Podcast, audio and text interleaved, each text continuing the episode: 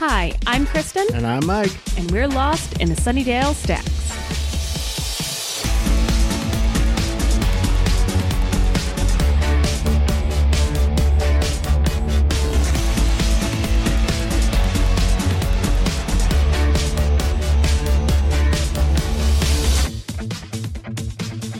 This is the Sunnydale Stacks, where every other week we immerse ourselves in the world of Sunnydale, California, and review 2 episodes of Buffy the Vampire Slayer.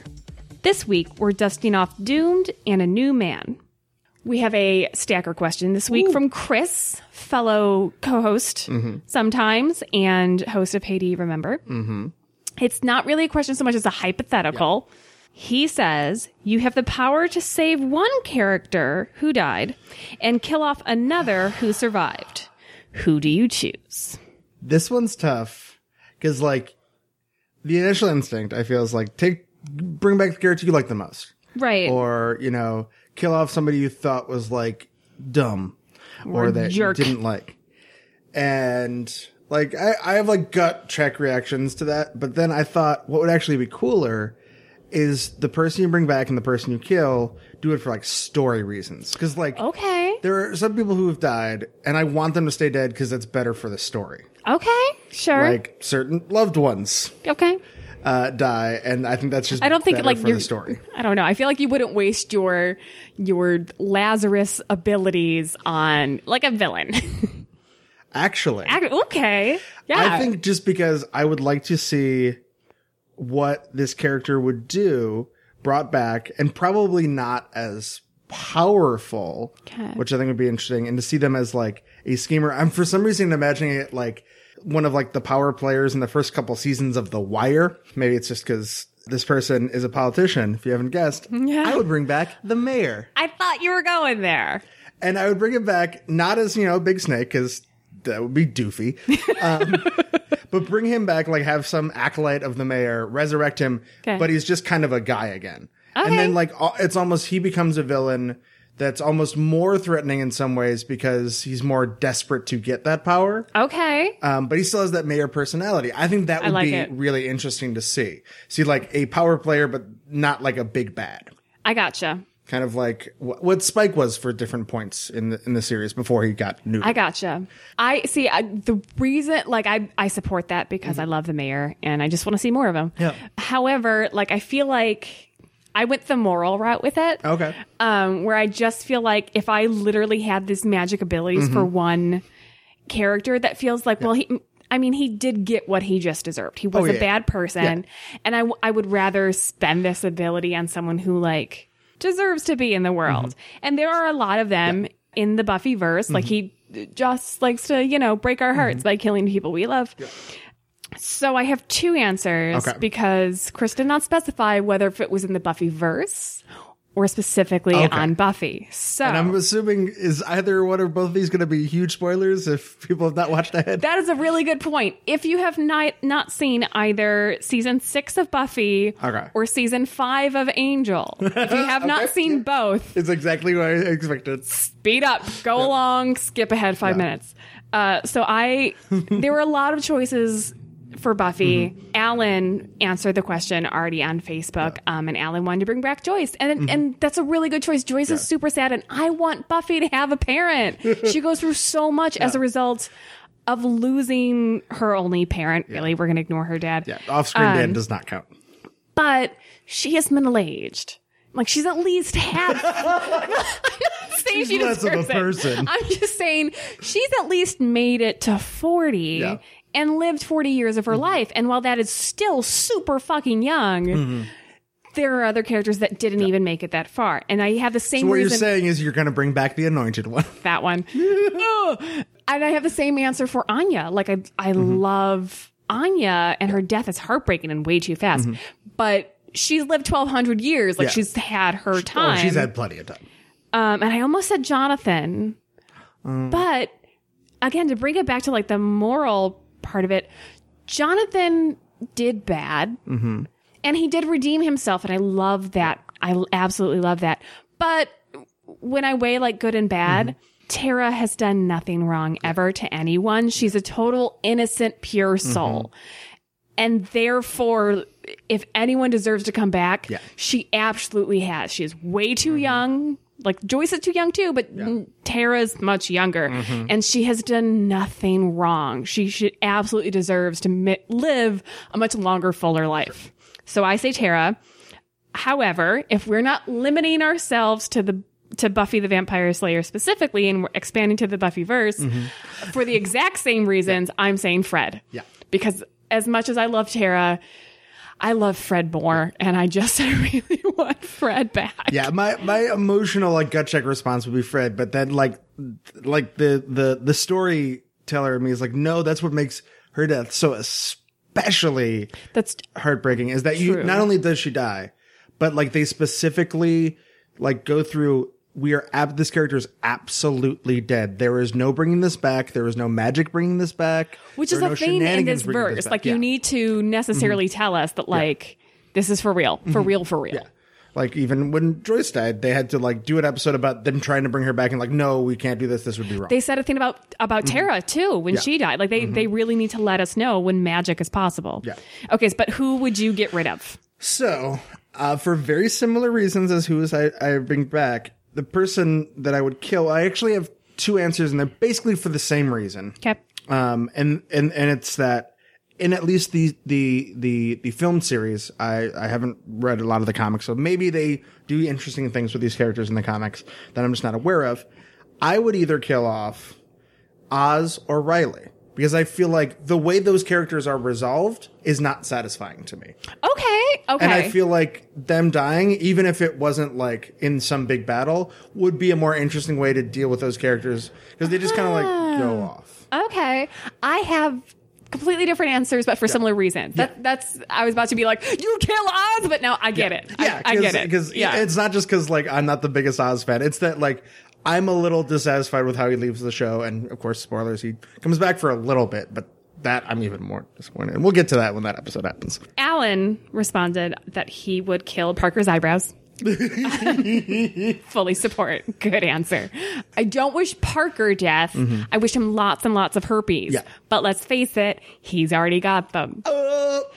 Wait, does that mean Buffy has herpes too? No, it was the next one. It was the one he was chatting up in psychology class? That one. No, it was the one that he met on the bench. Oh, bench girl. Who gave Buffy a dirty look. Oh, ooh, yeah. Yeah. So I have two answers for this, because I got stuck up on the specifics of Chris's question, because nerd. Oh, boy. So Chris specifically said you had to kill off another who survived. Okay. If I'm kind of ignoring the words who survived, I found, similar to your answer, I found Glory's death unsatisfying. Oh. Because. Wow. Yeah. Because Glory wasn't really killed. Ben was. And as a result, she was. And I find that unsatisfying. Wow. So my answer would be I would go back and actually kill Glory and her face. Like that, her, when she's staring at me, not sweet Ben. So in a way, your answer to both questions could be considered Glory, because you'd bring her back just to kill her. There you go. Fair. Answer two, if we're ignoring who survived. Yep. So answer number one, kill Glory, because that's unsatisfying. Number two, I'd bring back Caleb to kill him all over again, because I hate him that much. But if we're stuck on, it has to be a character who survived. This was hard for me, because I'm going through there are a lot. Joss does a really good job of characters who deserve to die do. Granted, lots of characters who die don't deserve to, but those who deserve to die usually get their comeuppance. So this was rough. They'll just go away, ha, I win. There aren't a lot of survivors in the whole Buffyverse when you get to the end of it. Yeah. So I'm going to say Amy, because what a fucking bitch. Oh, okay. Wow. You feed and you house and you take care of this little animal who ditched you in season 3. Straight up ditched you and was like, fend for yourself, motherfuckers. Yeah. And you care for this tiny little fragile creature, and then you bring her back and she fucks you over twice. But I have a lot of sympathy. She got turned into a rat and stayed a rat for a real long time. She turned herself into a rat. Yeah, because she didn't want to burn alive. And she ditched other people who could have used her magic help while they were on the stake. But, like, then she would have just been cursing them to be rats forever. You could have chosen a different spell. You could have tried. You could have stuck around. She pieced out. I think we've established her only useful spell is rat spell. Rat spell. I think that's it's under R in the book that she found it in. Rat spell. So, yeah, no. I'm sorry. This is my moral compass. Mm-hmm. She's a bitch. Fuck her. Wow. That's okay. Yeah. And then Parker's eyebrows. Yeah, absolutely. Just shave him right off. No! And then put like... He loses all of his power. That's right. Resigns. He like shrinks down into like a little knobby guy. Oh, then you step on him like Gagnar. Yes! He was the eyebrow demon. Canon. Now let's head into the Sunnydale Stacks and open the books on Doomed.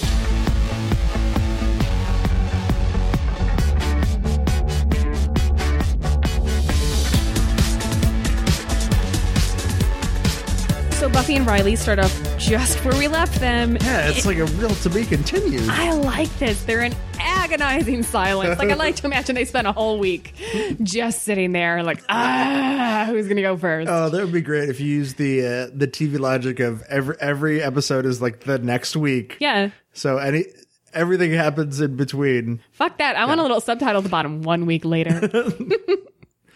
You just see like, oh yeah, I guess Riley does have a little bit of stubble. Yes. They smell real bad. You need to brush your teeth. You got some cavities growing after all that plaque. Although Buffy's hair, as per the show's requirements, still perfect. Perfect, yes. So they've just ended Hush, where they were battling those demons together. They didn't really discover each other's secret identities, but they know something's up. I mean, Buffy she obviously has like known about the commando guys and has figured out like he's a commando, but he's just like, I'm dating a strong chick with a crossbow. Yeah, and like I almost like give Riley some credit here because as gets established later on in these episodes, the Initiative is kind of dumb as far as research goes. As far as like anything that's been done before, they're like, oh, that's medieval nonsense. Yeah, so, like, it's not even that they're dumb. They're just close-minded assholes. Yeah, yeah. Which I feel like is kind of dumb when you're dealing with like super powerful creatures. Yeah, sure. Like for all he knows, there's no such thing as like superpowered people that aren't demons or vampires. Yes. Like he has no precedent for this. Right. So he's like being very trusting, like, no, I think she's a good person. I'm not going to like take her in. Well, she still like was on the good side of the fight. Like she was killing bad guys, but it's more like, how many push-ups a day do you do? Yeah, because like, we're very strong. Doing that? How you beat up that Slender Man? So I was thinking about this during the scene, and I have to say, like, so Marc Blucas goes on from this to do some stuff. I mean, not a lot, but he's an Alamo. Yeah, he does some stuff. I still, anything I've seen him in, I think this is his best work. Like, I really think, at least so far in this season, he's doing a very good job. He's very believable. Mm-hmm. He's very likable, and just like true. He's very real. Yeah, and I think he's very well cast because he seems to kind of naturally have a lot of those tendencies. Yes, yeah. I do like the line, what are you? Capricorn, Correspondent, Aquarius. You? Which leads me to like, I guess it kind of makes sense because magic is real, but I'm like, Buffy, you're into astrology? No, I think she's not, and that's why it's funny because that's hooey. But that's like real specific. Like I feel like maybe everyone knows their sign. Not to that degree. I mean, if you were on the cusp, like you were the day, you know. I have no idea if I am. What's your sign? I believe I'm a Libra. Okay, when's your birthday? October 7th. Okay. Sometime in the 80s. Sure. I'm a Gemini. I'm not technically on a cusp, but I am near like the beginning of the Geminis. Mm-hmm. I'm not like the day Gemini starts, but I'm close. Mm-hmm. Kind of Gemini's twin. There you go. Sure. Anybody? That 90s, early 2000s SNL? I know what that is. Yeah. I'm just saying like. It's like right next to the thing. Because there's two. Yeah. And then you're not the one, but you're the one next to the one because you're twins, so you're next to each other. Mm-hmm. Yep. It's like The Shining because they have twins in there. It's creepy as fuck. If I were a twin, I would pull pranks on people all the goddamn time. I don't know how twins have the self-restraint to not. Right? Like, if you're a twin and you're not constantly breaking people, you are, like, the best person. Yeah. Because I would be so mean. It's like how I feel like a lot of superhero stories, movies, they never get the origin right. Because, you know, the first, like, 6 months would you be just messing with people. You'd be an ass. Yeah. No. Are you kidding me? Yeah. Like, the Flash would just be pantsing people all day long. Yes, I want to see like a version of the Flash story where like he's doing that. Yeah. No, I would do that so much. So Buffy actually guesses pretty close to what the Initiative actually is. I do like Slayer, Chosen One, she who hangs out a lot in cemeteries. Yeah. I do kind of wish they'd used it as an excuse for her to very offhandedly give the whole monologue. You know, that would be, yeah, we haven't heard that in a long time.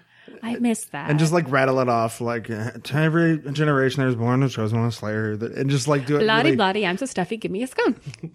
Yes. No, I miss it. That would have been great. So Buffy's upset because she really thought she was dating a normal guy for once. Yeah, and I understand it, but it also, like, I like how they make it very clear that she's being, like, super guarded about this in a way that's, like, not you know, inconceivable.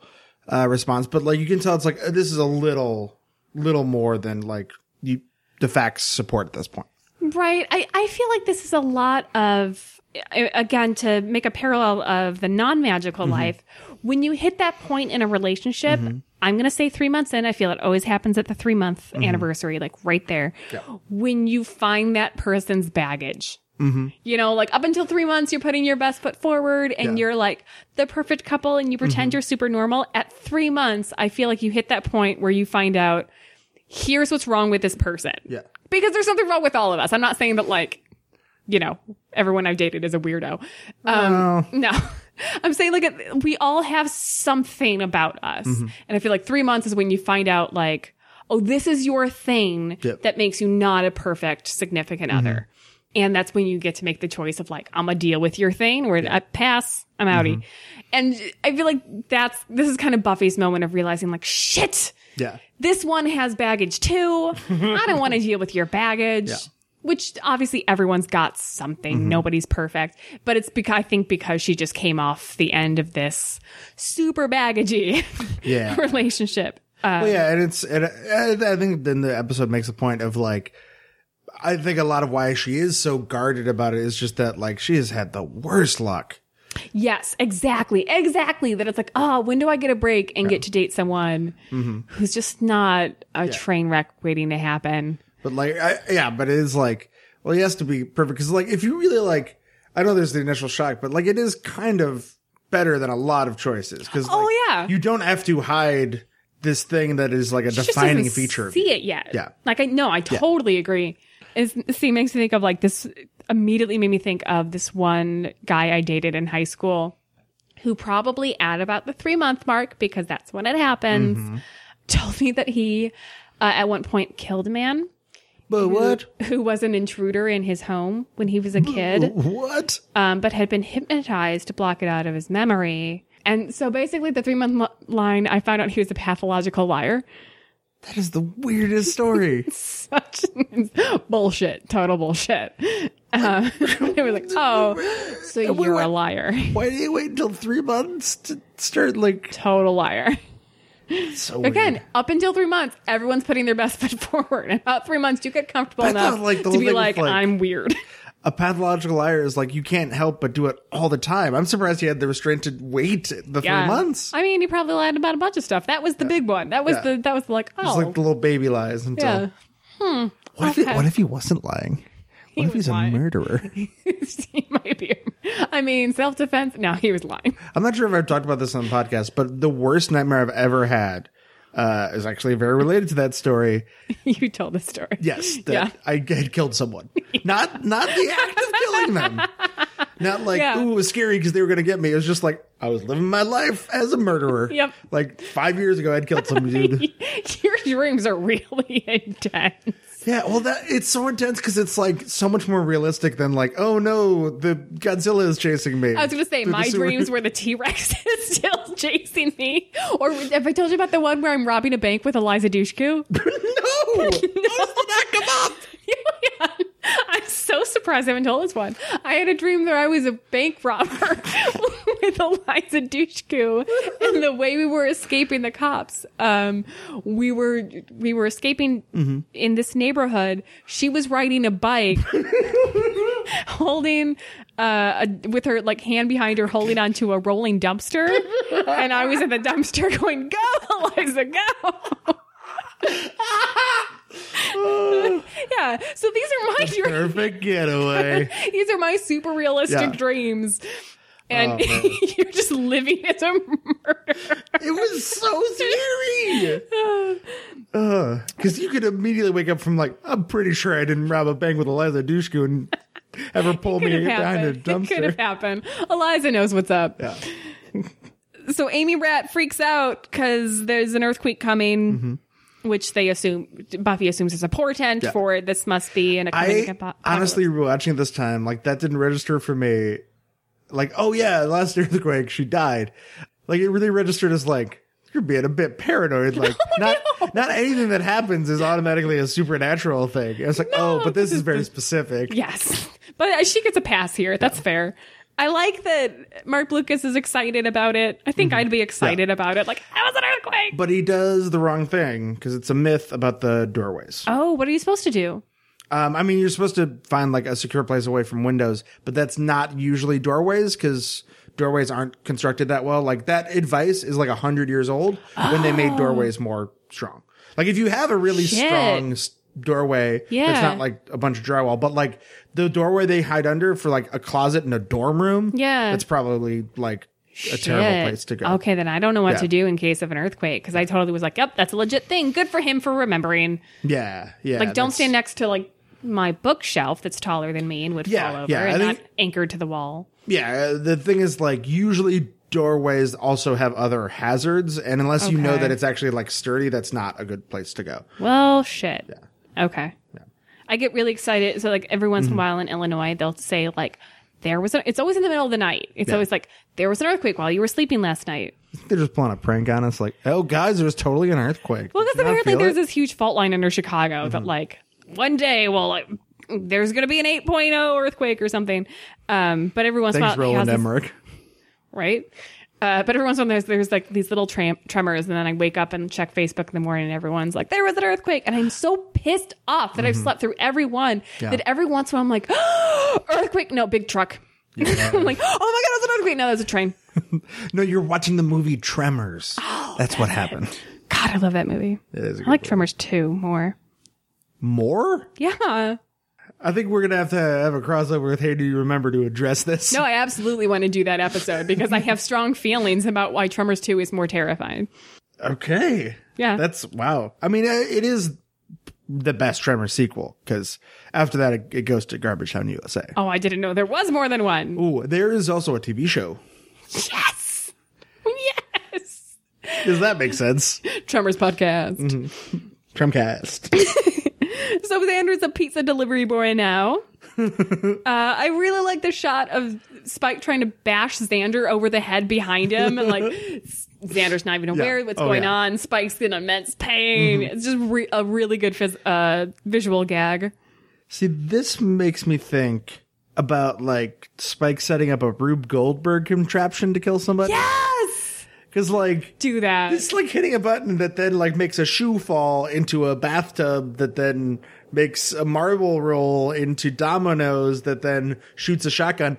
Is that really, you know, the same? I feel like he should absolutely do that. Mm-hmm. So cut out some steps. Can he do it without causing immediate physical pain? Like, what if he puts poison in your drink? Oh, yeah. I don't think that would count. His brain knows he's committing murder, but he's not physically causing violence in the moment. Because it's not like he can't pick up the wrench to then hit somebody. Right. It's the physical action. Or would he pick up the poison and be like, well, I can't make my hand go over the... Mm-hmm. Well, that one, I think, would at least be easier to get through the pain of, like, doing it because you can just go... Damn! Yeah, it'd be like very pulling quick off a Band-Aid.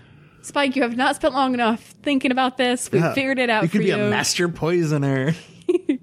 So Willow's in a much more chipper mood. Mm-hmm. She's up and about. Buffy is convinced that, like last time, this earthquake will result in her own death.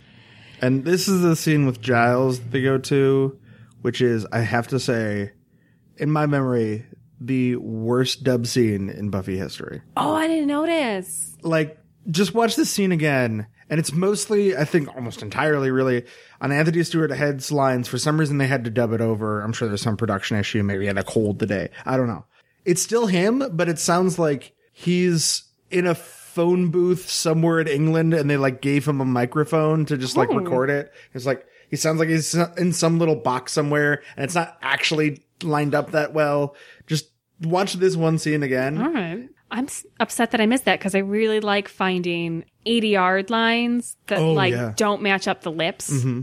Or that are just like so painfully obviously on somebody's back where it's and this is why you have to go over here right now, Buffy. And all you see is like a hair. Yeah. So Buffy's trying to misdirect him from the initiative. He's really obsessed with that. She like knows Riley's secret identity. So she's like, Apocalypse, shut up. Initiative's dumb. Don't worry about that thing over there. Meanwhile, Forrest gives Riley the 411 on the Slayer. Forrest thinks it's magic hoo-ha. I kind of understand them initially, like, we can't take all this literature and magic stuff at face value. But then they say stuff like, they're just animals. Last episode, what happened? Floating guys with a magic box that stole everyone's voice? I feel like you have to admit they're more than just animals at that point. That's actually really fair because I had I was about to be like, no, I totally see the like demons are just scary looking beasts that are super aggressive. But you're right. There are certain ones that have magic abilities that you're like, okay, but you can't say like if you drink a vampire's blood. Well, I guess you could talk about pathogens there. Yeah, or like, the idea that like they burst into flame and then they could have an allergy to sunlight.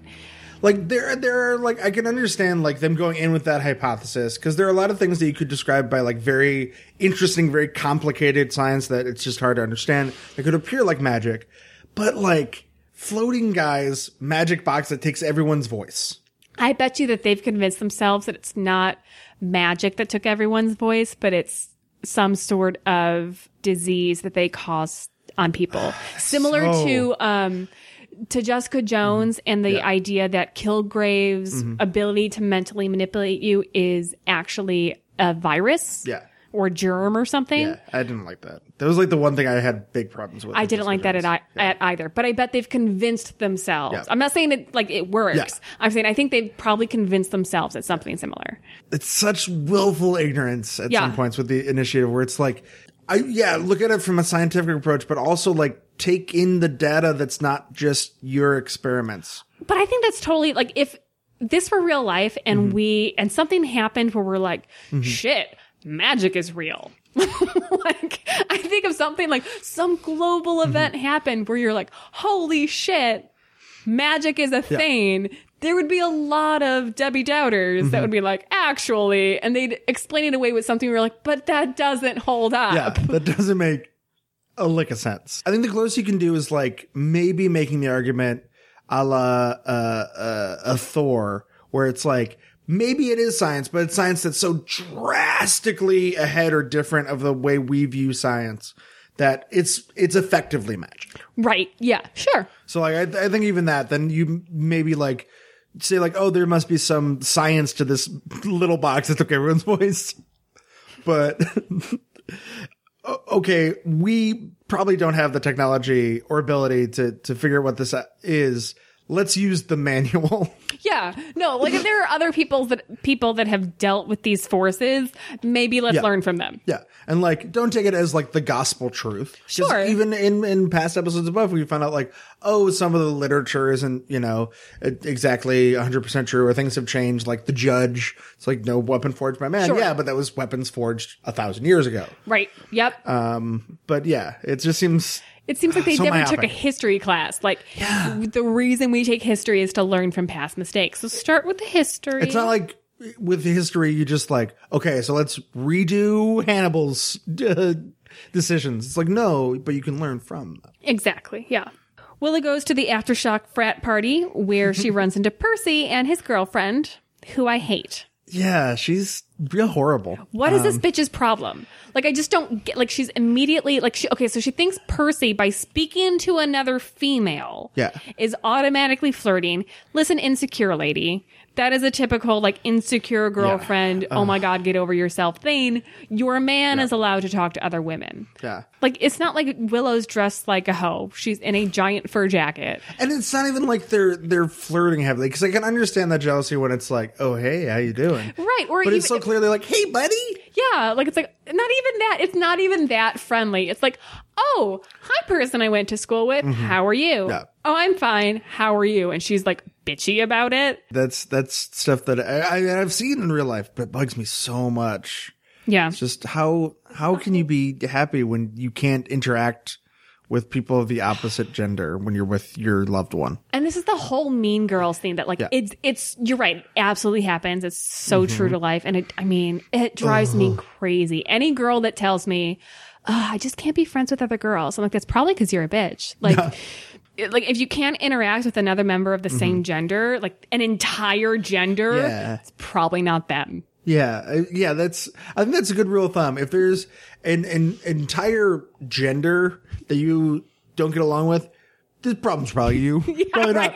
I can't interact with all women or all men. 50% of the population. Hell, any giant group. Yeah. Any like Occam's razor here. Is it all women or might it be you? Right. Upstairs, a demon attacks a frat boy and slits his throat. Ooh. So they were going to play naked limbo. No one wants to see that. I don't care how hot you are. That is not an attractive position. Maybe it's like strip limbo. I feel like they should have gone with Twister. Naked Twister. That's just an orgy. Yep. Or like whatever, like the non-penetration version of an orgy. I don't know what that term is, aside from just Naked Twister. Willow overhears Percy and his skank talk about her. Percy assures her he's not into unattractive nerds. Listen, Percy, Willow is way hotter than your girlfriend. Yeah. Hotter. Like, not that should matter, but like... No, and you shouldn't tell your girlfriend that. Like, either way, reassure her, but Willow's hotter. But yeah, you have terrible taste. Awful. Sad Willow wanders upstairs and lays down in a stranger's bed. She has not been drinking. Why does she not just go home? Yeah, that is kind of weird. Like, and I understand if you're drunk and you're like, ugh, I just have to lay down. She has not been drinking. Just go home. The natural instinct when you're, like, at a party and you just, like, suddenly kind of get bummed out and you haven't been drinking would be more to go outside. Yeah. Not to, like, go further into the party. Yeah. I get she's waiting for Buffy, so she feels like she can't go because what if Buffy gets here? But, yeah. I guess maybe, because she's, like, waiting for Buffy. And she doesn't want to, like, step outside and wait outside because then people are going to be like, oh, you're leaving the party, and then she has to interact with them. So I guess you can make the argument she's kind of, like, hiding. I feel like this is definitely a scene where it's like, we need to get her on the bed. Exactly. Exactly. That's the only reason she lays down on that bed. Yeah. This would work for me if she were drunk. It would totally work for me. But we've already dealt with a couple episodes back the fact that beer bad. Sure. She wakes up next to a dead body with a symbol carved into his chest. Illuminati. That's definitely what it is. Mm-hmm. Spike shrunk his clothes and has to wear Xander's ensemble. I like the very threatening, don't look at me. My memory is that lasts longer. The whole threatening, like, I'm behind you. Yeah. You can't see me. Xander reminds Spike that he is in no way threatening anyone anymore. Mm-hmm. He's basically their pet. Yeah, at this point. He's kind of like a cat. He's domesticated. Because, like, you don't necessarily, your cat's not necessarily nice or cuddly or particularly fun to be around, but they are your responsibility. And it's like, there is a good chance a lot of house cats would kill their owners if they could. Yeah. No, he's definitely there's some better friends. He is the kitty cat. Yeah. He is a kitty cat. He's a mean kitty. So Riley's poster in his dorm. Balls. Yes, that is a giant note. I don't think I have it until the next episode, but. Balls. I wonder what it says at the bottom, because obviously it lists different types of sport balls. Go sports. But there's some phrase down at the bottom that was too small. I couldn't figure out what it was. It's not the size of the balls. Oh, my. We have 3 posters above our couch. I want above a chocolate poster, a Riley Balls poster, then a Dean Goes to My Baby poster, and that's my living room. Done. I feel like the Balls one would be so hard to explain, though. Like the super, like, bro-y, Ball. late 90s sports. Anyone who poster. knows me and my husband would just be like, that's what is that a reference to? That's not you guys. Yeah. I know. They would just be like, so that's a pop culture thing, right? What obscure thing was this in? But it's not obscure. It's Buffy. Oh. Everyone knows it. It's amazing. The gang is righteously pissed off that Percy was rude to Willow. And I appreciate that. I'm not the only one that's protective of her. Aww, everybody is. Yeah. She is a delicate flower unicorn that we must take care of because she's amazing and I love her. Although I could see why Anya might have some hostility towards Willow. Did you notice the shirt that she wears in this episode? Bunny dog walking service? Ah, oh, bunnies! Yeah. That'd be great if that was mentioned. It was a super distracting shirt.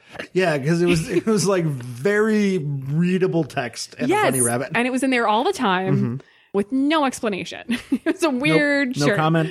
I need to know about it. No story reason. I'm going to write a story about it. There's gonna Peep be Show. It's this season's Peep Show.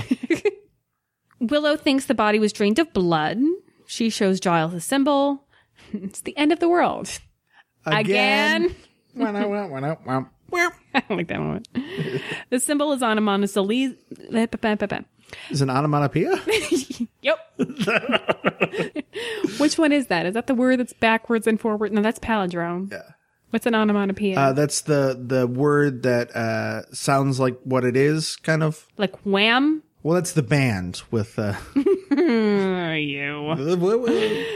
symbol is on a mausoleum in the cemetery. I really like this. Yeah. They always look shit up. This is the one time where Buffy's like, wait I've seen that. I like that. It's a good it's a good way to jump straight into the thing.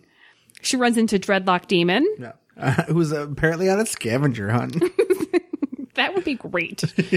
They fight. I'm distracted now. I want there to be an episode where she follows demons all over town just to find out they're on a scavenger hunt. Oh, that would be so cool. That would be awesome. I would love that. It looks like really dark and menacing, and then they all show up in some crypt, and they're just like, "Did you get the lollipop?" Yeah, and it's like it's really not menacing demons, like the short one. Oh yeah, with Faith that's wearing the hat. Yeah, yeah, and, yeah. That would be so fun. And a great weird thing in this scene, Buffy uses the crossbow. Yes. I feel like so much she just like has a crossbow and it gets like kicked out or like dropped before. Yeah. It's actually used. Did you do archery in school? Have we talked about this? No, I didn't go to the Hunger Games school. Well, no. And 10 Things I Hate About You, they do it. Yeah, because that's some weird California school. Sorry to California listeners. That's the distinction. They do it in California. I feel like we did this for like a day in junior high, and the school was like, this is probably liability. Probably a bad idea. Also money. I don't think so. They have them run miles again. They just I feel like that's all we did. Oh man, we had a track called the Monster, which I think was like each lap was half a mile or something. I forget. But it was always like, how many laps of the Monster are you doing today? Oof. Like every gym was, you'd have to do at least one lap of the Monster. No matter what we were doing, it was always you have to do something of the Monster. You were in a Buffy episode. You didn't even know it.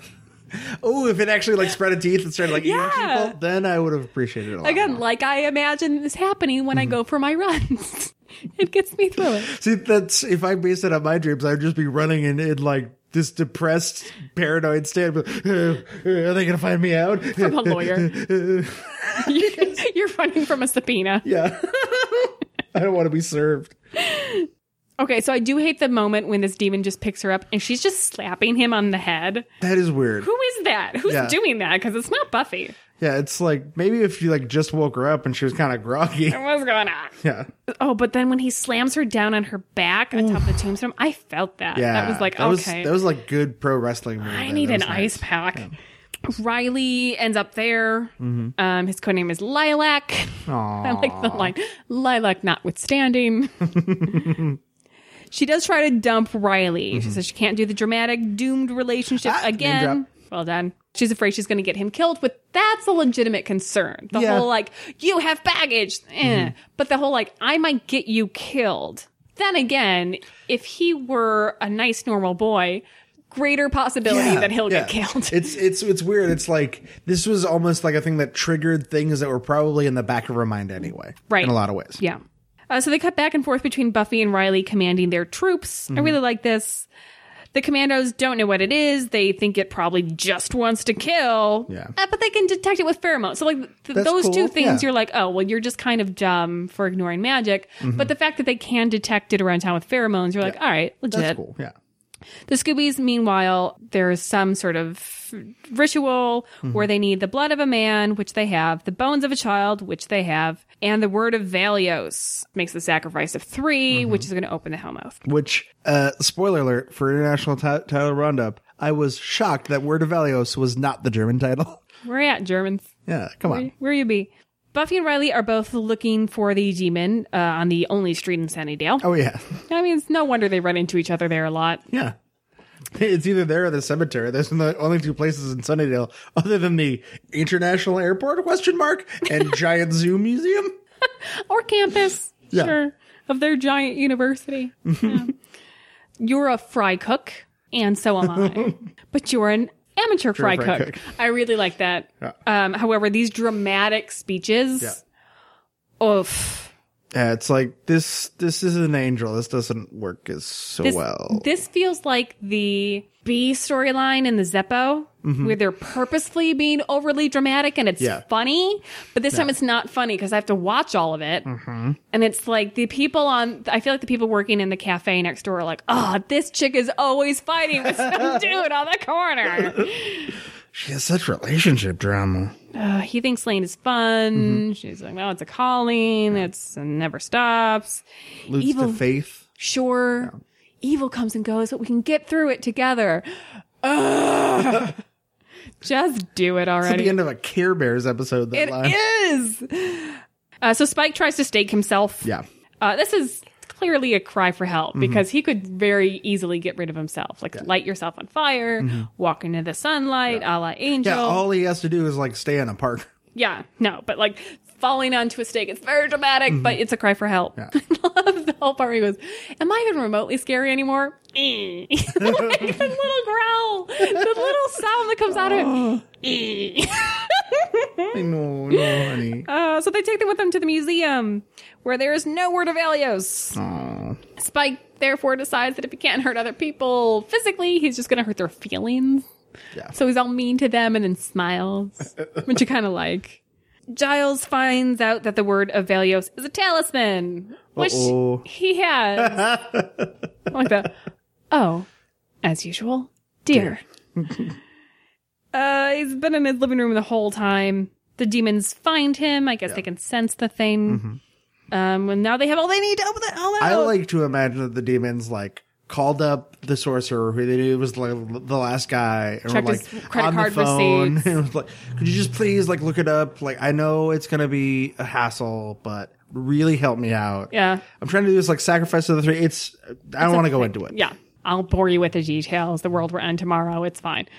But it's always funny how, and I know like the Hellmouth kind of attracts magical things, but I just always want there to be an episode where they're like, and what's the next thing we need? Oh, it's in Luxembourg. I guess we're going to Luxembourg. Yeah, I feel like if we had more of a budget, I feel like you can see that in movies where they do this, where it's like, it makes me, this is bringing to mind the Fast and Furious franchise, where like, it's super small and like right in LA, I think. And then like, it gets bigger and bigger. And then until finally it's like, racing cars in Germany, racing cars in Brazil. Not just racing cars, fighting cars, dropping cars out of airplanes, shooting cars.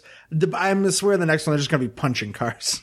There's going to be a scene where The Rock and or Vin Diesel it has to be the punch your car out. It has to be The Rock because I love him so much more. I'm Vin Diesel. I'm a super articulate actor. So they go back to family. That's the one. That's the best one. They go back to school, which is now just a burnt out shell. Oof.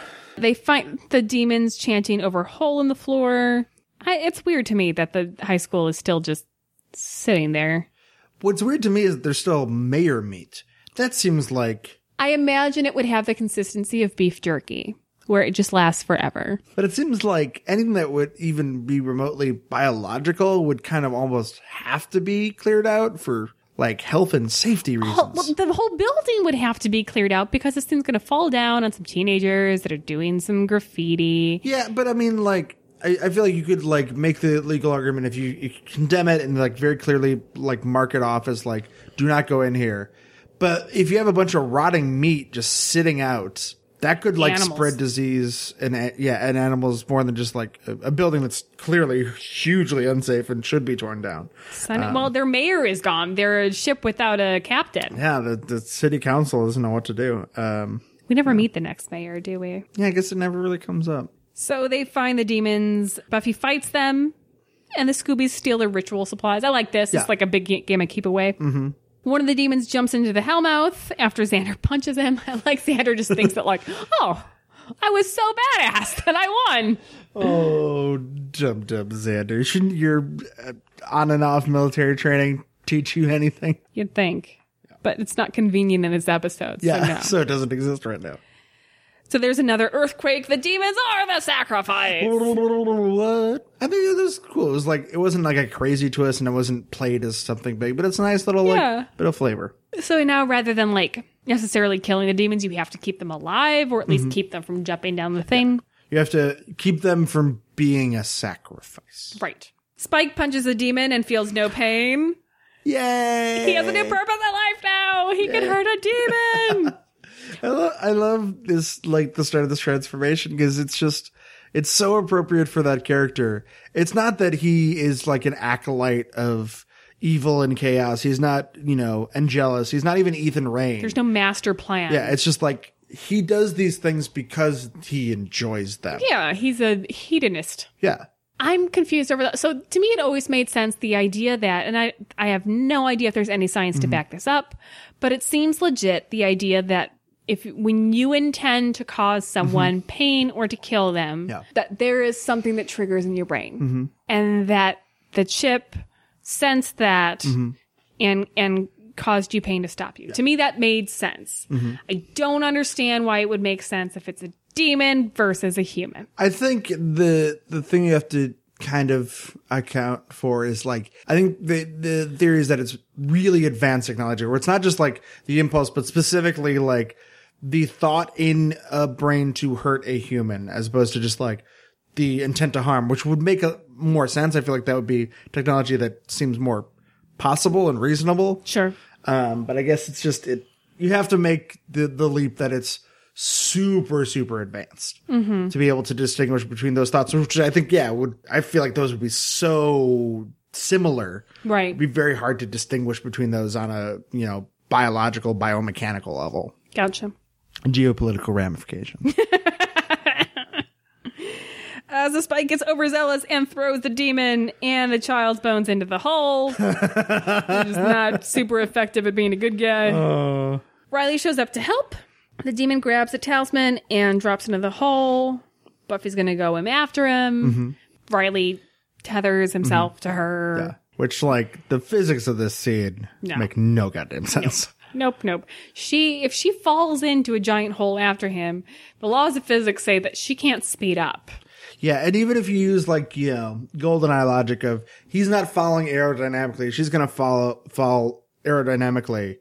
The amount of time before she jumps in after him is ridiculous. They go out and have coffee and then come back and jump in the hole. Well, I feel like that's like being like it's a very deep hole. It's a hellmouth.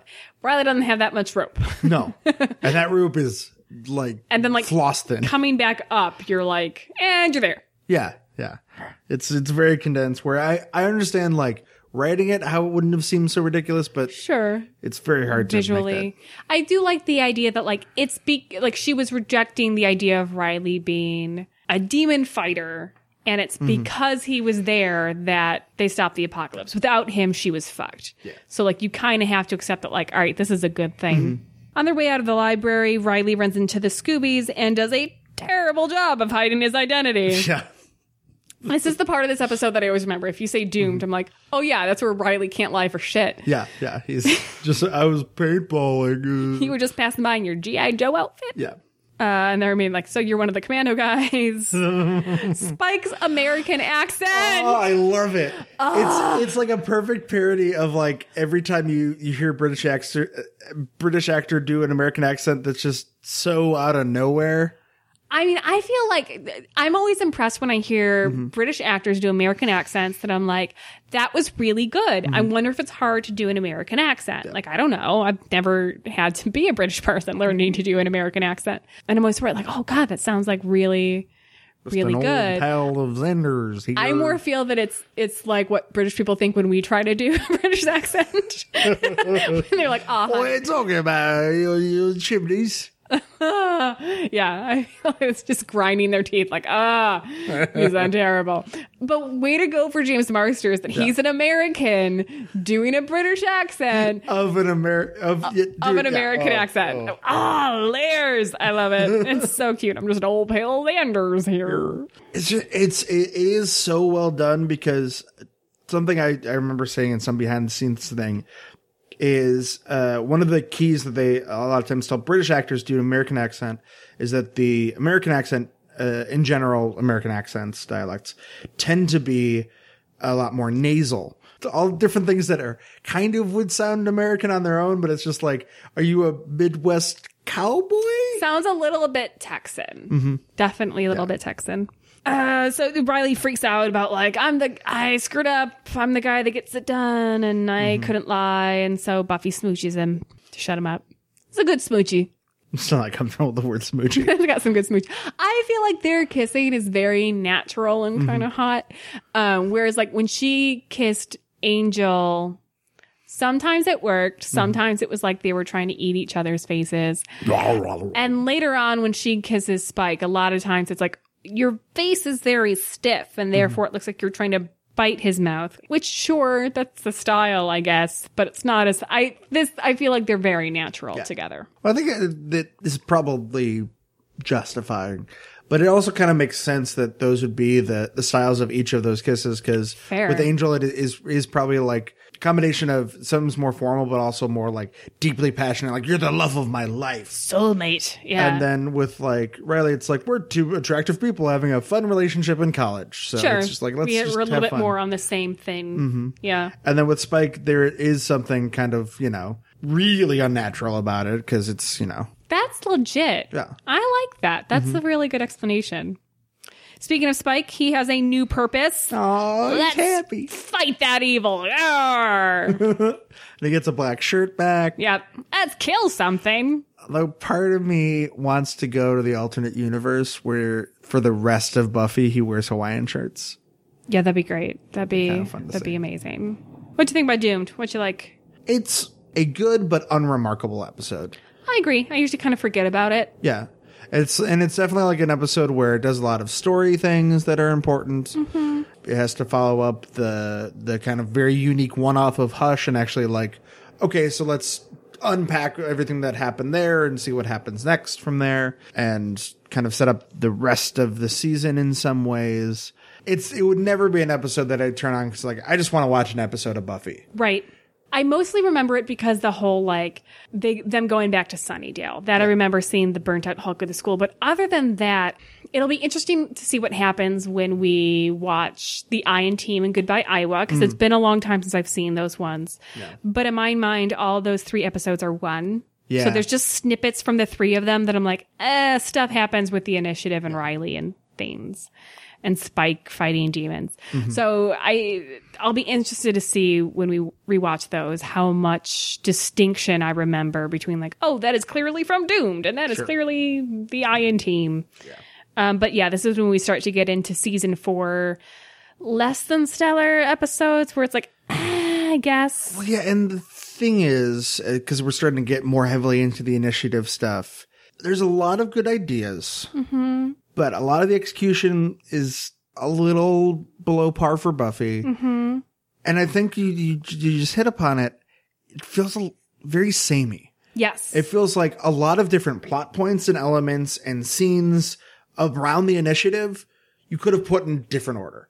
Yeah. And it all would have made sense and been like just as good. Yeah. I wonder how much is filling time. Mm-hmm.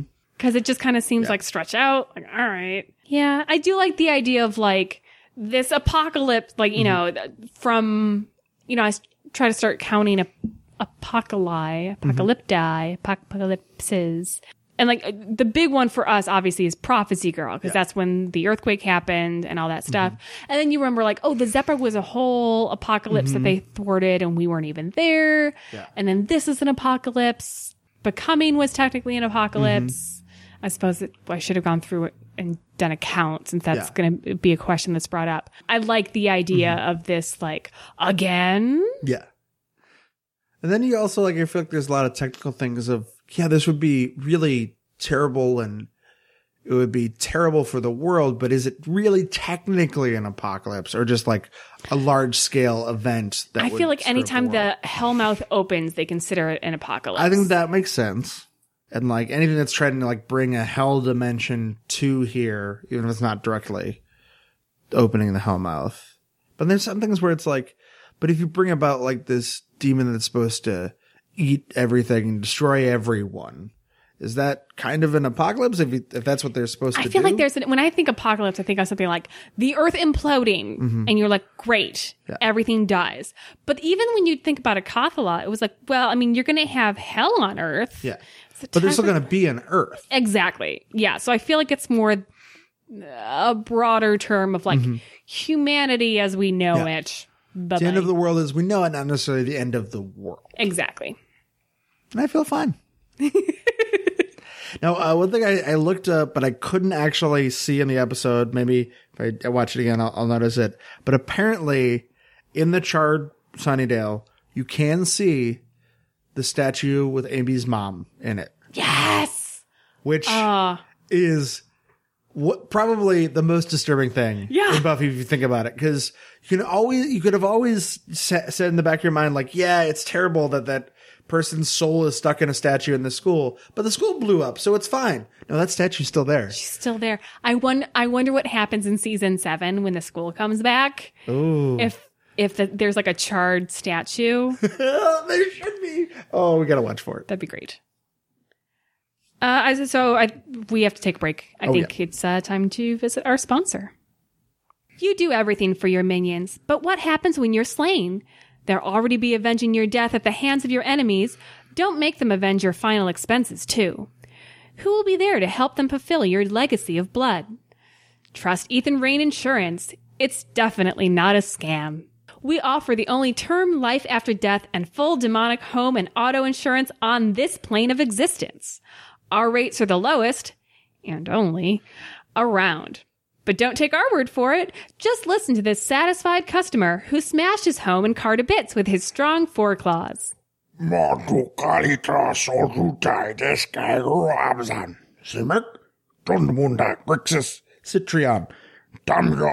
Replacement Toyota Camry. What a fine Fyarl fellow. Worried about being blown up? Then take a listen to this civil servant. Well, gosh, I sure wanted to make sure my girl was taken care of when I ascended. What with the pressures of running a small to large-sized town and becoming a big darn snake, I was worried to Pete about finding the time to get coverage. That's when I turned to Ethan Rayne Insurance. They were just neat. Thanks, Mr. Mayor. And how about this distinguished gentleman? Ahem. Excuse me.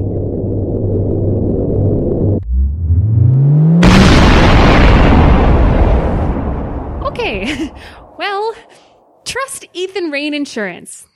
Again, it's definitely not a scam. It's time to put Doomed back on the shelf and open the books on A New Man.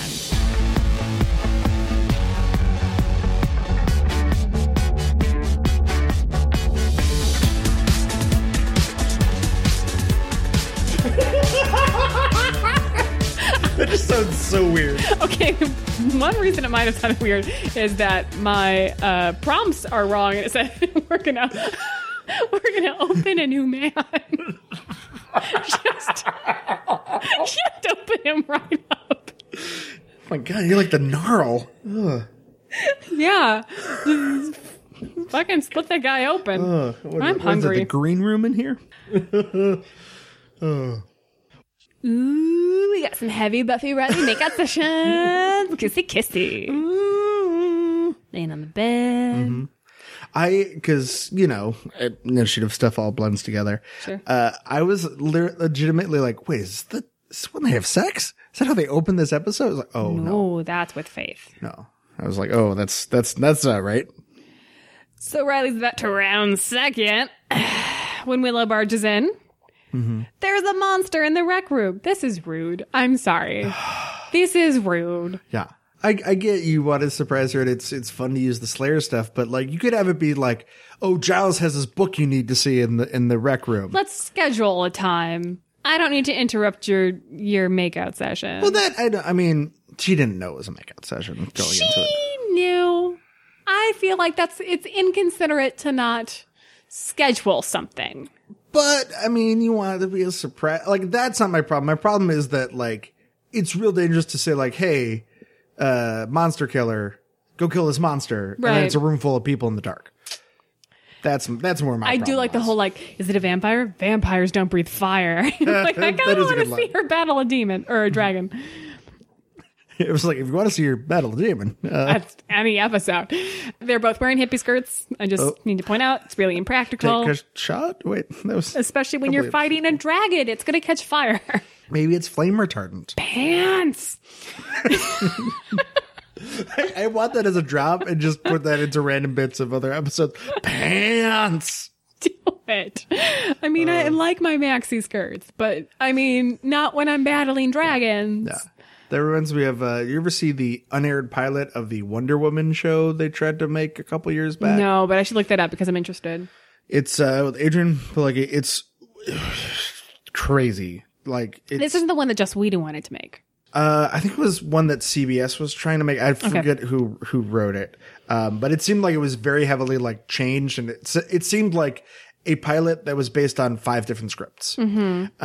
And Wonder Woman is wearing like kind of blue pants in it, but still mostly like very traditional Wonder Woman outfit, but with pants. And I thought she's not wearing a skirt. Yeah, and it's like that's a lot more practical. But it's funny because it's an unaired pilot and it's not completely finished. So there's this one bit where they have like a little subtitle of like notes, basically. Like I'm not sure if they're network or studio or I guess editing notes. Whoever does the colorization, where it's just. She's doing something like intimidating and like, I'm going to beat up this guy and throw a motorcycle at him. And just underneath the subtitle comes up, pants to be darkened. Yeah. Like, oh yeah, those pants super are important. It's just very intimidating. So it turns out it was a surprise party. Oh no, Buffy's birthday. You know what that means? Ooh, nothing good. Sure. She can drink in Canada. Sure. Also, there's probably something terrible is going to happen. Oh, it's bad. Is this the first time that Marc Blucas has been in the credits? Believe so. It's either this episode or the last one. Okay. Yeah. Congrats, it's buddy. This week. Yeah. You did a good job. I'm happy to see you made it. And his little zap gun bit makes it into the credits. The zap gun is effective. But that shot, though, just looks so like, pew, pew, pew. Look at my zappy gun. I must imagine that, like, being an actor with that gun feels a little ridiculous. Yeah. Because there isn't zappy things coming out of it. You're just like, and I'm assuming there's stuff coming out of it. Ha, ha. Yeah. I'm going to move as if this gun is jerking. Well, that's what I like when movies and TV shows at least give you, like, a light or something that goes off, like, you know. Or even, like, if you can cock a gun and it at least, like, clicks. Yeah.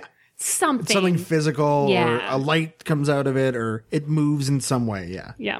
So Giles is there boring Anya to death. Anya doesn't give a fuck. But I like she's trying to learn social skills. It's not that she's like, I don't care. She's like, oh, that's humans. Yeah. And I like she cares about Xander. So Xander's coaching her. He's so like, what did we talk about? And then when she's just like, please continue your boring story, he's like smiling encouragingly. I like that. That's so sweet together. Buffy introduces Giles to Riley, which is so cute because it's like introducing your dad to your boyfriend for the first time. You're like, I'm dating this guy. And if that meeting makes you nervous, don't worry. You can take a shot because there's a widespread panic sticker on the back wall. Is there? Yeah. I thought that was like a thing of high school. It's followed us to college. Mm-hmm. Awkward conversation about Giles being a gentleman of leisure. Poor Giles. Which would be worse? You're so old that you must be retired or you're just unemployed. I mean, I think it depends. I feel like even though he's not that old, he's lived like a very eventful life. Yeah. So I feel like it's the kind of retired that makes sense to be retired at that age. I feel like this could be a brag, actually. Mm-hmm. The idea that you could retire early is like, or even that like, oh, I just don't need to work. Mm-hmm. That is a fucking brag. Are you kidding me? Who, like, raise your hand if you don't want that. Especially if you're a middle-aged, fairly good-looking British man in California. I feel like that you could totally get away with, like, I'm a man of leisure. Yeah, like, are you kidding me? Like, oh, I don't need to work. I don't want to work. I don't have to work. Like, fuck, man. How do I get that? So the whole, like, him being upset about, like, no, it's not that I'm unemployed. Like, no, embrace it, buddy. You're fucking retired young. Wear those loose-fitting sweaters that you started wearing this season. Do it. Ditch the tweed. It's too formal. Too formal for a gentleman of leisure. I mean, occasionally wear them. Occasional. Fancy great. Occasion. You pull it off very well. So the icing on the cake is that Professor Walsh is the smartest person that Buffy's ever met, and she's old and important, so she doesn't want to come to a party like this. Oh, Buffy. So she doesn't even get it. She doesn't even like the fact that like she's at no point ashamed of what she said is so endearing. It's adorable. Yeah. Professor Walsh, so smart, except for, you know, not learning the lesson that we all learned in Frankenstein in junior high. But, you know, we'll get there. We'll get there. And not learning the lesson of this season. You're walking alone at night. Dumb. Some way of defending yourself. Spike is moving out of the basement and trying to steal. Growing up. He's trying to steal things in the process. Riley tells Buffy's secret identity to his mom. Oh, I'm sorry. I meant Maggie Walsh. It's his mom. It is interesting that I'm an idiot, but this is the first time that I realized that like as much as like Buffy and Riley are mirror images of each other, you've got two people with secret identities fighting demons in very different ways. They also have mirror image parental figures that Buffy has the father figure in Giles and Riley has this super creepy mother figure. Do we ever find out? Honestly, I just don't remember. Yeah. Like, does Riley not have We never find that out to my knowledge. Because he's so farm-fed Iowa boy and it's not brought up, I assume he has two parents. Yeah. Just because he's so like, white bread America, I have nothing wrong with my home life. Like, everything's peachy and dandy. And yeah, exactly. I picture Ma and Pa Kent. Yeah. Exactly. So a weird tan guy who gets sucked up into a tornado, and then a woman who does product placement for Kohl's. That movie doesn't exist. I so wish that was the case. I know. We're going to block that out. Riley has brought down an impressive 17 hostile subterrestrials. Mm-hmm. HSTs. Yeah, you know me. You're down with HSTs. Yeah, you know me. Go keep going. No, it's fine. They're demons and vampires and other things. They sometimes use magic boxes. Everything true. So I like that Riley is like this mix of impressed and intimidated by Buffy when he's like, how many of you bagged? He's like, I hope that she's not keeping count. I would feel less about Buffy if she was like, although I don't know if that would be cool if she was keeping count. Well, it might be like something that I feel like it's probably something that Giles has somewhere. Probably. Yeah. And his like watch. Actually, you know what? I bet he stopped though after the Watcher Diaries. Yeah. Yeah. But I like that Riley's like, I can't decide whether or not that's super impressive. I'm like, shit. Well, I'm not sure if you picked up on this, but I think this could be analogous to how many people you've boned. I actually didn't pick up on that. That's pretty, Yeah. I think that's kind of nice. And they deal with you wouldn't share like, that number with your significant other's mother figure, but... Well, that's because I think we should realize that there's some messed up stuff going on in the Initiative. That's one thing that this episode proves. Yeah. But yeah, she's... Mm-hmm. This is going to start a question that I have for at least a season boop, boop. Of, is Riley sexist? I'm just going to we're not going to answer that today. It's an ongoing question that I'm going to keep asking you. Yeah. I think it's one of those things where I think especially at the time, it's a lot harder to draw the distinction between genuinely sexist and just kind of old fashioned. Fair. If you were dating a girl who very obviously could easily beat you up, would you be upset that you couldn't best her physically? No, but I think there is something to be said for the added fact that Buffy doesn't outwardly look like somebody who could beat Riley up. Sure, fair. Where I feel like that adds a different level where it's not necessarily just like, a girl can't beat me up, but it's like, it feels extra weird that this girl I'm dating who doesn't look like a powerhouse is easily beating me up. Yeah. But yeah. I also, to not just put everything on men, mm-hmm. I do have a lot of girlfriends who've told me that like, I mean, that's the whole thing. Like, I will only date a guy who's taller than me. Mm-hmm. I will only, like, I know a lot of girls who won't date skinny guys because they want to make sure it's someone who can protect them in a fight or, you know, that they envelop them if it's cold. Or just like take care of them physically. Mm-hmm. So it is on both sides. Yeah. Lift them up to go through the threshold. That, yeah. But this scene brings up, I found some research somebody had looked up. So it's basically for Riley, they say he killed 17. Sure. It's, I think it's established either here or someplace else that it's about 11 vampires, 6 demons. Yes. He's done. In this scene, yeah. Yeah. If you just look at what we can kind of conclusively prove on screen from this online, that Buffy has killed conservatively 106 things. That is super conservatively because you assume she is patrolling every night and we're not necessarily seeing it. Well, that's the thing is that you probably want to factor in at least, I would say at minimum, one per episode extra vampire on top of that. So right. That's like, you know, probably another 60, 70 vampires on top. But the 106 that we've confirmed. See, I would say more because I always assume each episode normally is about a week after the previous one. I assume she's killing a vampire a night at the very least. So then we'd probably want to say, again, conservatively, so she's killing 7 for every episode we see. Yeah. So it'd be like 7 times 70. Yeah. That's a lot. Yeah. But of ones that we know that she's killed for sure, killed on screen, 70 vampires, and a nest that we never got an exact number on. Okay. 22 just demons of some sort that are clearly demons. A she mantis. Yep. A mummy. Yep. 3 assassins. Again, unknown origin exactly what or where they are. Very possibly human. Definitely human. She's a murderer. Possibly human. They may have been magic people. It may not count. One of those was definitely a demon. 2 of them were humans, but keep going. 2 robots. 1 Bazaar, along with any number of offspring Bazaar. Again, unclear. 2 ghosts, banished more than killed. 1 ex-watcher. 1 old one. And a vengeful spirit. Who's the old one? Is it the first?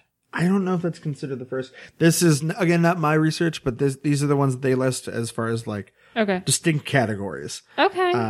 But, yeah. So, 106 for sure. Probably close to 1,006. I was going to say, if it's 7 a week, that's an initial 490. So, we'll say around 600, conservatively. Mm-hmm. Yeah. So, that's a little more than 17. A little more than 17. She should get herself checked out for, like, demon-transmitted diseases. She had one. It was the ears, the hearing. But like, just because you got, you know, it cleared up once, you could still get something. Could come back. Yeah. Get yourself inoculated. Mm-hmm. Well, Giles is dusting. He randomly picks up a book that he believes is by coincidence prophesizing about that day. What the hell? This makes no sense. Like, I'm dusting. I'm going to randomly pick up this one book. Well, I think there's like a bit that you can seem like, wait a minute, and then he goes to grab the book of he thought of something. It happens to be that day. This is like, come on, buddy. I think it's kind of a joke. He's reaching. Giles goes to look for Buffy at Maggie Walsh's. They're all passive aggressive. Oof. Who knows what's best for Buffy? I have feelings about their fight. Mm-hmm. Firstly, Giles laid the groundwork for Maggie. Yeah. If it weren't for his encouragement and his nagging, Buffy would not have the academic skills and work ethic that she does in Maggie's class. Mm-hmm. If it weren't for Giles, Buffy is not in Maggie's class and not doing a good enough job. No. Maggie is right about it being bad to take on adult roles too early. Mm-hmm. Kids shouldn't have to do that. And really, no one should have to feel responsible for the safety of the entire world. That's too much. Mm-hmm. However, Buffy's not lacking a father figure. Oh, strong male role model. Oh, that was so... She has a very strong male role model. Xander. Wait, no. Okay. Spike? Wait, no. These are my feelings. That's the total of my feelings. Mm-hmm. There's definitely some stuff where, like, not that I necessarily agree, but I kind of get, like, Maggie Walsh being a bit, like, assuming that Giles is kind of using his white male privilege in a way. Sure. Where he says, like, girl instead of woman. But it's very clear that that's not a thing because he thinks any less of her. It's just he's an old British man. Well, this is the same way that, you know, to Buffy, he's a father figure. Mm-hmm. To Giles, she's a daughter figure. Yeah. So I feel like to any dad, and you can ask my dad, we've talked about this a lot, your baby girl is always your baby girl. Oh, I'm still my mom's baby. Aw. Yeah. Baby Mike. Yeah. Yeah. Oh, baby.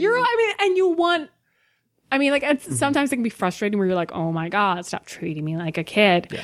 But on the other hand, like, you want that. You do want that.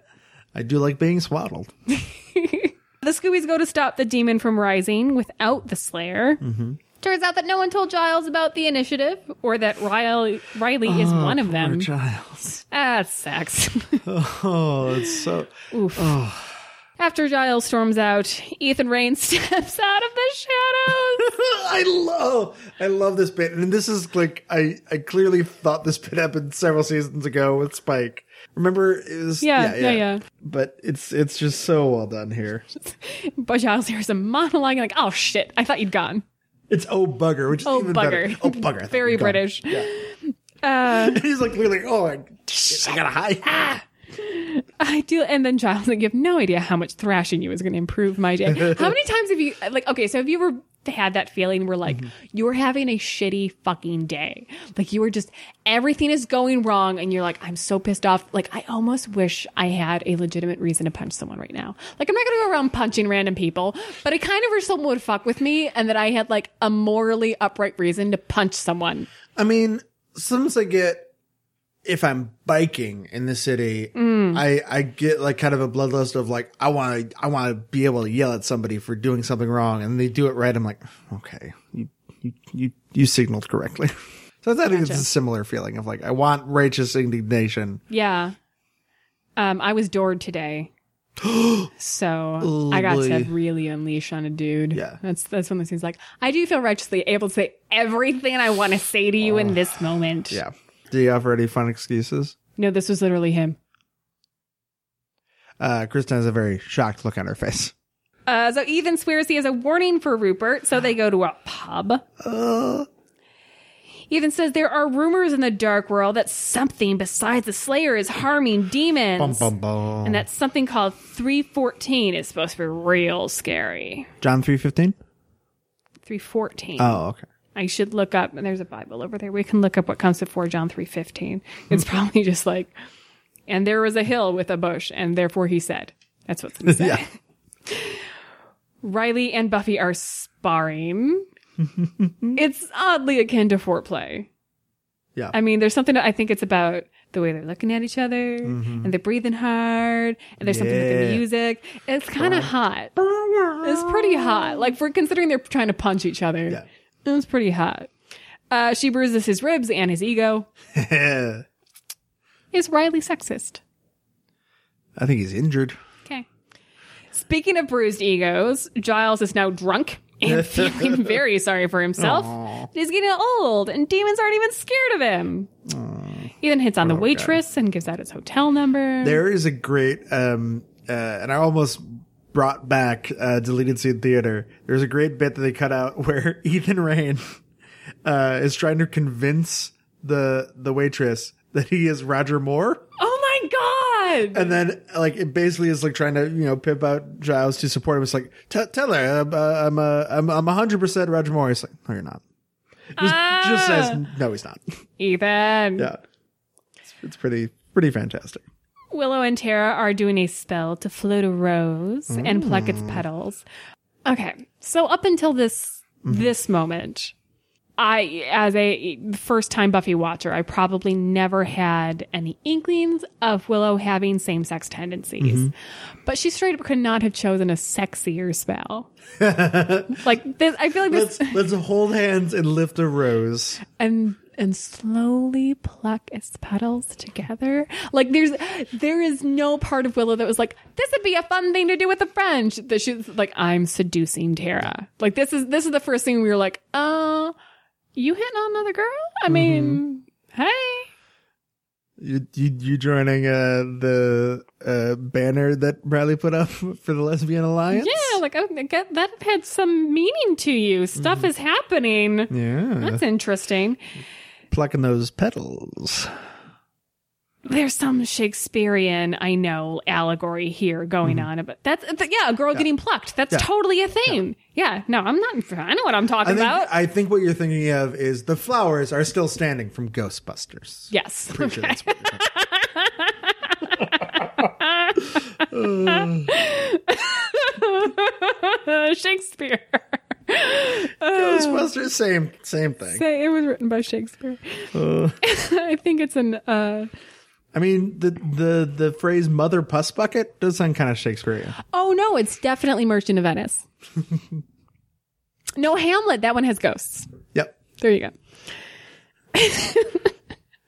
Hamlet's just a Ghostbuster. I ain't afraid of my dad. I ain't afraid of my dad. Oh, I love it. And now I want them to do Ghostbusters. What are we on now? 4? Well, it's a reboot. Okay, but I want the 5th Ghostbusters movies to be about one of their dads is a ghost and I trying to send them a message, and I'm going to get so excited. So they float the rose just fine, but when it comes to the petals, it just becomes a flying missile. Just all around the room. Zoom. Petals are off. They are. The next morning, Giles wakes up as a demon. What do you think about this whole costume get up? I think it's pretty solid. I'm a little disappointed he has to have pants. I appreciate Giles having pants. I want him to... I was one of my pants. I'm joining my own alliance right now. I appreciate the fact that, like, looking at this, like... I recognize that it's Giles, but if I didn't look, like, get a good look at him, I'd be like, demon! I do not like his shoulders at all, remotely. The pointy things? Don't like it. They remind... Stop doing that. It reminds me of a... pointy shoulders. I don't like it. It looks like a compound fracture, and I have a really big problem with, like, when movies show compound fractures. Like, I can't think of anything grosser. Yeah. So every time I look at Giles and Skid Up, I'm like, oh my God, put your shoulders back in your body. Ooh, you know what you would hate then? You ever read Death of Superman? No. Because Doomsday in that, unlike in the film version where he's basically a tubby little troll. He's not little. I mean, I guess. His impact on pop culture should be. Oh, burn. But in the comic books, he starts off being in this weird green suit with one hand tied behind his back. It's weird. But then when he gets out of that, he's like just all bones jutting out of his gray skin. Nope. Yeah. Nope. Yeah. No. Oh my God. I cannot watch like internet videos where like, you know, people are like, oh my God, look what happens when he skateboarded down those stairs. Oops. No. Everything turned out fine. I like that he can't control his strength and just destroys his own house because he's just like, I'm just going to put my hand here. Oh, I broke it. Shit. Although, like, part of me feels like, and I guess you can make the argument that he's already kind of turning Fyarl mentally to. I feel like Giles would be smart enough to be like, well, I turned into a demon. I should probably not destroy my house and then leave without leaving a note. I feel like he's freaking out. Yeah. Like, and he's going to get help. He's going to seek out the Scoobies. Yeah. I don't think he's thinking clearly. Yeah, yeah, the Fyarl's probably making them all. Burr, burr, burr, burr. Also, like, just freaking out as a person. Like, if I woke up as a demon, fuck! Yeah, but, like, he had to know that was a possibility. Why? Because he's been training in, like, demon stuff for 30 years. Willow and Buffy are having breakfast. I have a very important question for you. Uh-huh. Pancakes or waffles? For what purpose? Like for eating? Siding? Oh, for breakfast, pancakes. Okay. For dessert, waffles a la mode. Very good answer. Yeah. Very good. I used to always say pancakes and didn't understand why anyone would ever want waffles ever. I was like, I don't see it. That's because I'd only ever had frozen waffles. Oh yeah. Fresh waffles are really good. Just got a waffle maker for my birthday. Oh. I've had waffles like every weekend now. And now I'm just going to say as long as it's fresh, either one, that's fine. Yeah. Yeah. They're both very good. The fresher, the better. Willow says she was by herself last night, which I feel like is already telling me I feel things for Tara. Because why else would you hide it? Because it's not like there's been a big establishment like this season of people being upset with Willow doing too much magic. Yeah. And it's quite the opposite. They talked about it and then it became a like, how's the magic? I know you'll do well and you'll teach them what you're doing. So like, yeah, it's immediately you're like, why would you not just... I met this girl at Wicca Club and we're friends. And I think it is interesting because it's not like so blatantly clear how much Willow realizes or admits to herself about what's going on. It just feels like she has an inkling of like, I'm feeling something. Yeah. I don't know. I'm not prepared to talk about it. Yeah. Yeah. Because even if she's not like, I'm definitely into this girl and I want to date her, there's definitely something where it's like, I don't want to answer questions about this person who I'm spending time with. Yeah. Somewhere deep down, she's like, something's different. Yeah. There's something there that wasn't there before. Does that movie take place in the Buffyverse? I feel like it might because there's a demon and a witch. Yeah. There you go. It's canon. Same verse. So Willow blames the Pluie spell on some powerful magic person in the area, i.e. Ethan. Giles goes to get help from Xander. I thought that was alluding to 314 or possibly both. But does magic continue to go wrong for the rest of the season? I don't think so. Okay. So yeah, it probably makes more sense that it's Ethan Rayne. Yeah. But I thought it might have been alluding to both. Gotcha. Giles goes to get help from Xander, but although he thinks he's speaking English, Xander hears demon language. Aww. And if it's like charades. Charades, guys. Didn't you? Did we learn nothing from the gentleman? Yeah, like, guys, you need to work on your charade skills. Like, almost like, well, I guess we had a week in between, but almost 2 weeks in a row, charades would have helped you guys 10,000%. And I get like Giles probably, if he picks up a pencil right now, I'm like, fuck. Like he was going to break it. But yeah. There's other ways to like. 2 words, sounds like. Peace symbol. Like. Yeah, peace. There you go. They've met nice demons before. You're dating one. Mm-hmm. I mean, hell, until the last episode, you were housing a vampire in your basement. Yeah. But to Xander, if it looks like a demon and it sounds like a demon, probably try to kill it. Yeah. Or date it. Or throw pans at it. I'm not really going to kill it. It's the shittiest reflexes. Pans! Well, because it's like, Giles has to like really wake him up before he even like acknowledges there's somebody there. Then he has to like look at him for several seconds. Oh, that's a demon. Oh, I guess I should be scared. I just love that he's such not a warrior. In any way. The gang goes to Giles' house for help, but sees the damage and assume he's been attacked. Mm-hmm.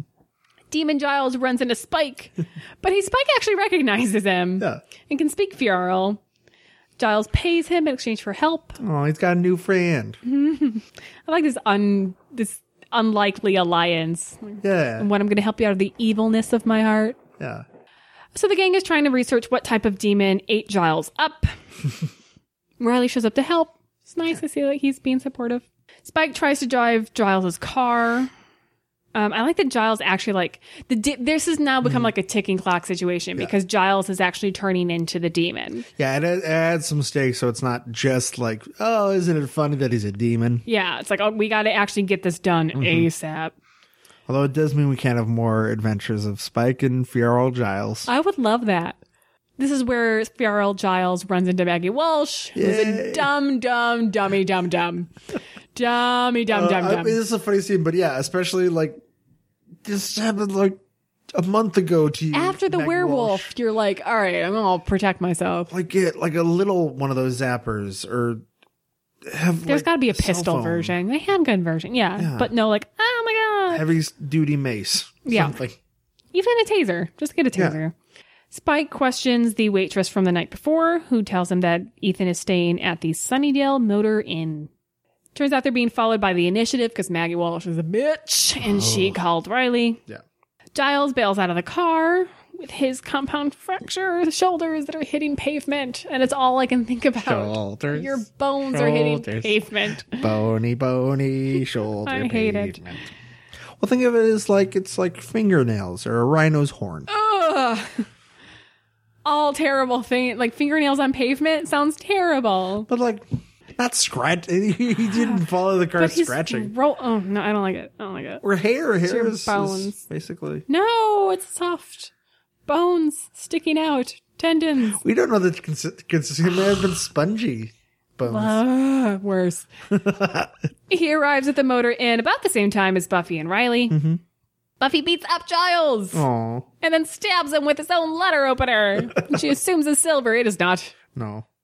Oh, we did skip over, though, I think, my favorite line of the episode, when they're talking about the fact that the demon stole the car, and they say, why would a demon steal a car? And then Anya says, why would a demon steal that car? I mean, fair. Is this the death of the Citriod? Yes. Is he getting a new car after this? He gets the penismobile after this. Penismobile. Midlife crisis car. Mm-hmm. So she recognizes his eyes. Aww. And tells him, you're the only person in the world that can look that annoyed with me. I do love that it's Ethan throws like a little wrench of like, that's the one that killed Giles. Yeah, that's really kind of goads her on. Mm-hmm. And even though he like, what a shit. Yeah. What a total shit. I think he does worship chaos, even though that's another thing that's kind of weird. Because he talks about, like, he's afraid of the 314 thing. Yeah. Because it will throw worlds out of balance. Your whole thing is off balance. That's chaos. It's like a definition of chaos. Yeah. And this is probably one of his, like, least chaotic, giant, crazy things that he's done. This is just straight up revenge. Yeah. Aimed at one person. But, like, your whole MO is throwing worlds out of balance. That's weird. Yeah. You go to Initiative jail.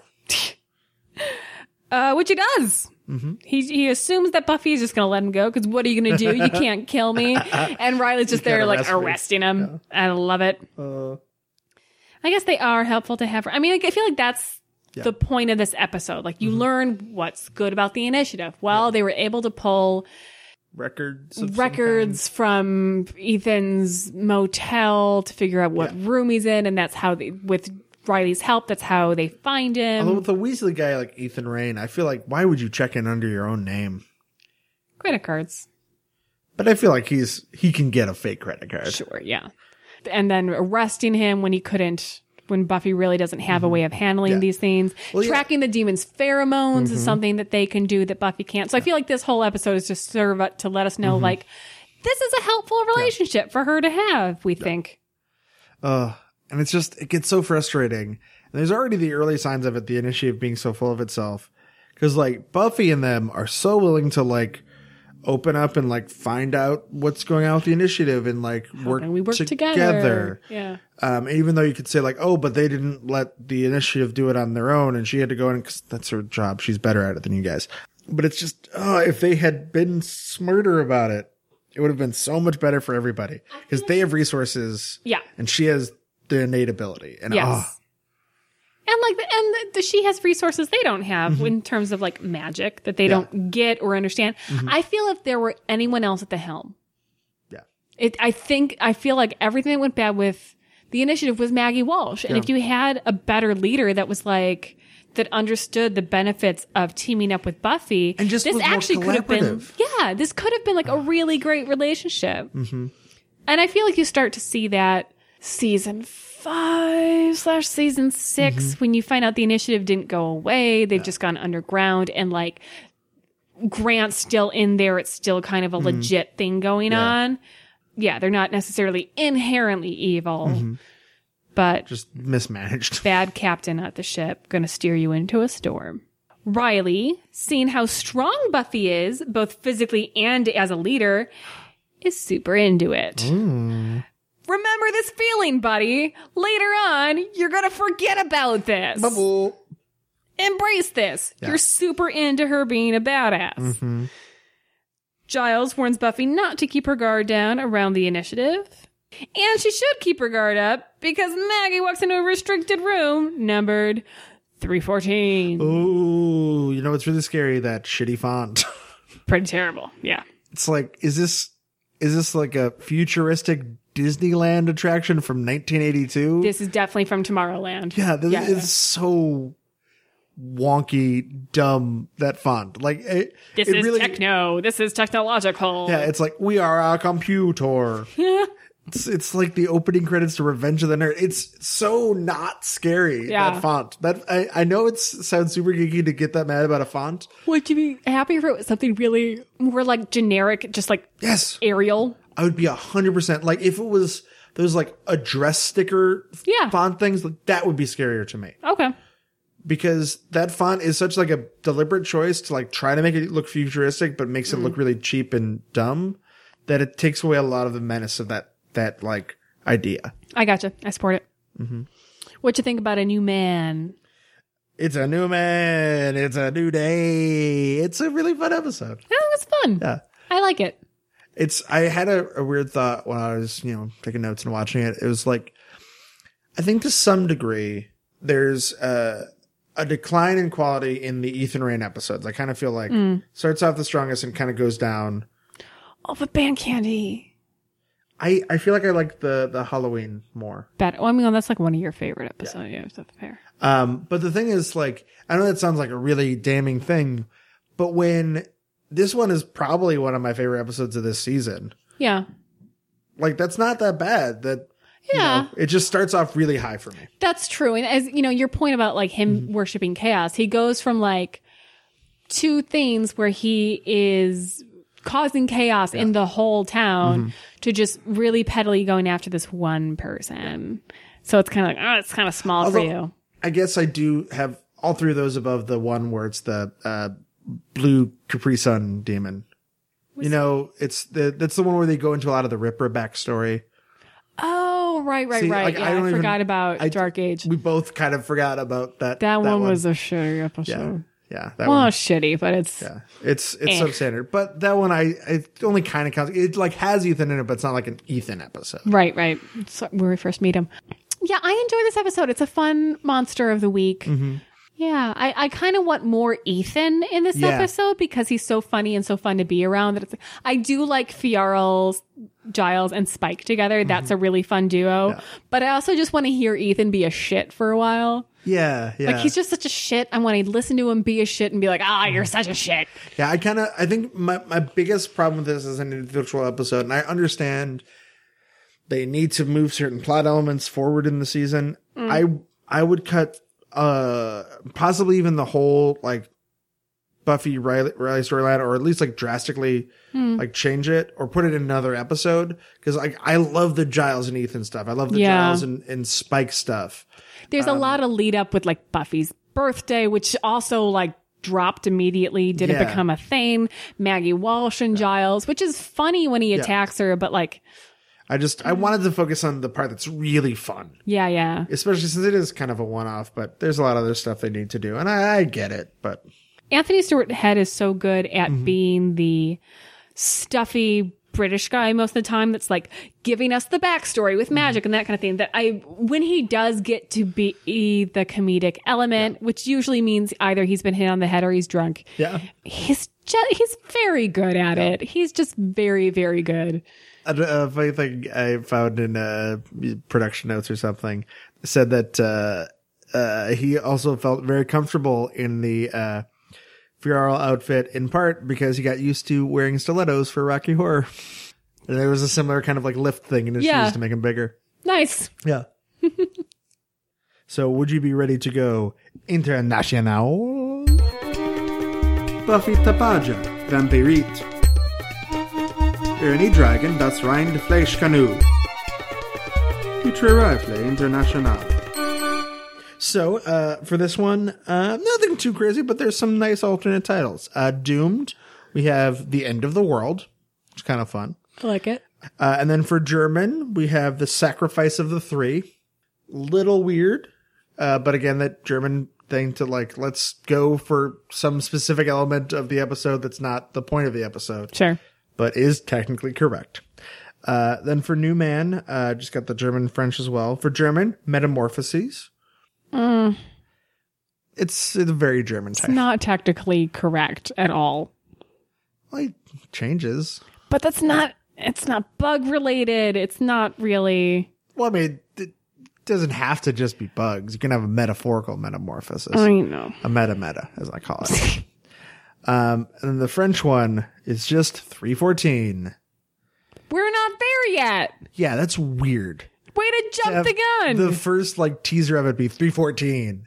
It would be like, I don't know, if Star Wars, the first Star Wars, New Hope was like, by the way, Darth Vader's is dead. Yeah, no, that's just straight up. Whoa. That's Goodbye, Iowa is where we first meet 314. Yeah, do that. That's so weird. I don't like it. Nope. Now it's time to celebrate Buffy's badassery with this week's Slay of the Week.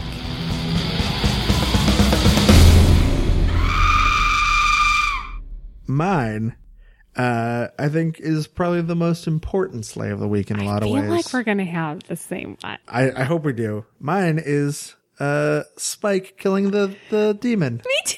Yes.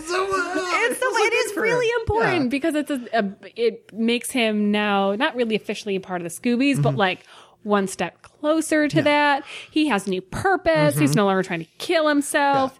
Yeah. It's clear he can still be a part of the show because it's kind of like they've been having fun with him being this weird, neutered thing. But it's also clear this is coming towards the end of things you can do with that and still be an effective character. But yeah. Also, I'm just happy for him that not only does he have a purpose, it's a purpose I can support morally. He's excited about it. I'm back and I'm a bloody animal. Yeah. And it really shows that even though he's done horrible things in his long unlife, that there is something at his core that is kind of sweet about Spike. Yeah. Which again is why I really like him as a character, that he's very childlike in a way. It's that he's finding joy in this thing. I wish that when he, could hurt people, that he had chosen to hurt demons instead, a la Angel. But he didn't have a soul. I know. Well, he doesn't have a soul now. It's only that he's neutered. Yeah. But he is an artificial soul. There you go. It's true. I find joy in watching him find joy. Yeah. It just warms your little heart. Yeah. By the way, should we start, and I don't know if he ever says this, I really wish he does, refers to the chip in his head as just Jiminy Cricket? No, but I love that. I like it. I always refer to it as his V-chip. Thank you for tuning in to the Sunnydale Stacks. Please like us on Facebook. Look for us on Twitter and Instagram @SunnydaleStacks to ask us questions or share your own opinions and memories about Buffy the Vampire Slayer. The Sunnydale Stacks is a part of the 27th Letter Productions Network. Look for our sister podcast, Hey, Do You Remember? And join us next time when we dust off the Iron Team and Goodbye, Iowa, when we get lost in the Sunnydale Stacks.